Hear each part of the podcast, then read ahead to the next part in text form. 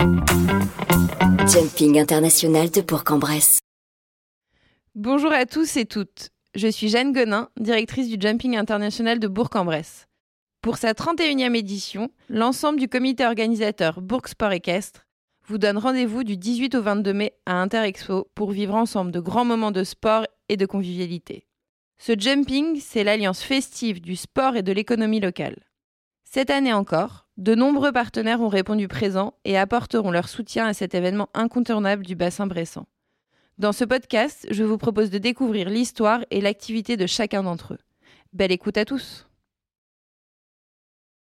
Bonjour, monsieur Jean-François Malène. Vous êtes associé du groupe Horis, vous êtes partenaire de cette 31e édition du Jumping International 4 étoiles de Bourg-en-Bresse qui se tiendra donc du 18 au 22 mai à Interexpo. Est-ce que vous pourriez nous parler, déjà pour commencer cet épisode, en quelques mots de votre activité du groupe Horis et de son identité? Bonjour le relais. Euh, merci, avec plaisir. Le groupe Horis est un cabinet d'audit, d'expertise comptable et de conseil financier qui accompagne ses clients depuis plus de 25 ans. Il est composé de 15 associés dont je fais partie, 200 collaborateurs. Nous sommes au plus près de nos clients dans le but de leur proposer une offre personnalisée selon leur taille et leur secteur d'activité. Le groupe compte 10 bureaux à travers le territoire national, dont le siège social est basé à Lyon. Il est né de la fusion de deux groupes d'audit et d'expertise comptable. Le groupe Horis bénéficie maintenant de compétences variées et d'un savoir-faire pluridisciplinaire. Cela nous permet de répondre aux besoins d'un marché et de ses acteurs nos services, la flexibilité, la communication, le respect, l'intégrité, la compétence et la rigueur. Qu'est-ce qui a motivé cette année encore en 2022 votre choix d'être partenaire de cet événement?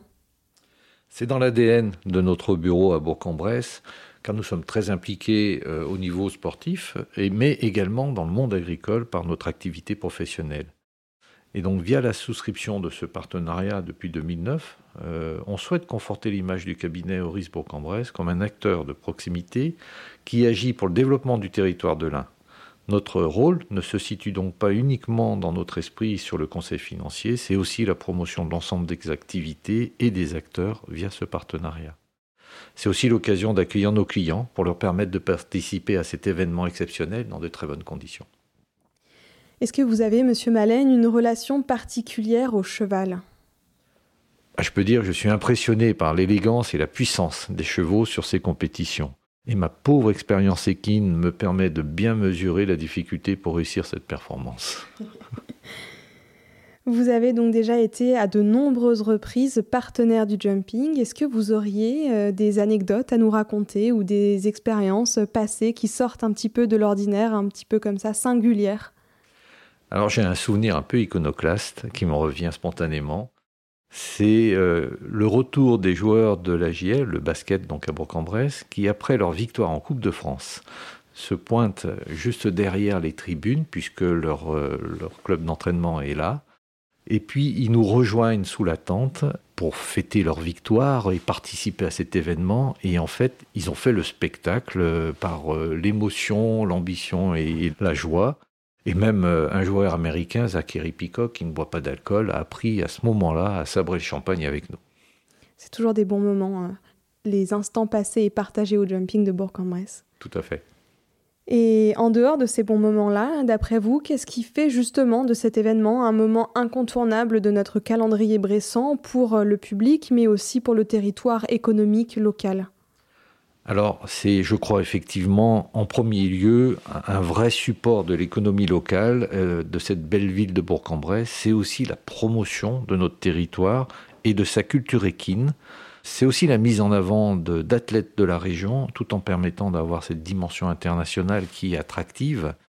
Et puis, euh, c'est également un moment de rassemblement et de découverte sportive très très intéressant. Monsieur Malène, où est-ce qu'on peut vous retrouver sur les réseaux sociaux et suivre le groupe Horis, son actualité? Alors vous pouvez retrouver nos services et nos équipes sur notre site internet horis.fr tout simplement, horis avec un y, a u r y s.fr. Et puis également sur LinkedIn, et nous incitons d'ailleurs tous les Bressans à venir à notre rencontre dans nos locaux de Bourg-en-Bresse afin d'être conseillés sur leur projet professionnel. Ou pendant l'événement, sur votre loge. Pendant l'événement, dans notre loge, avec beaucoup de plaisir.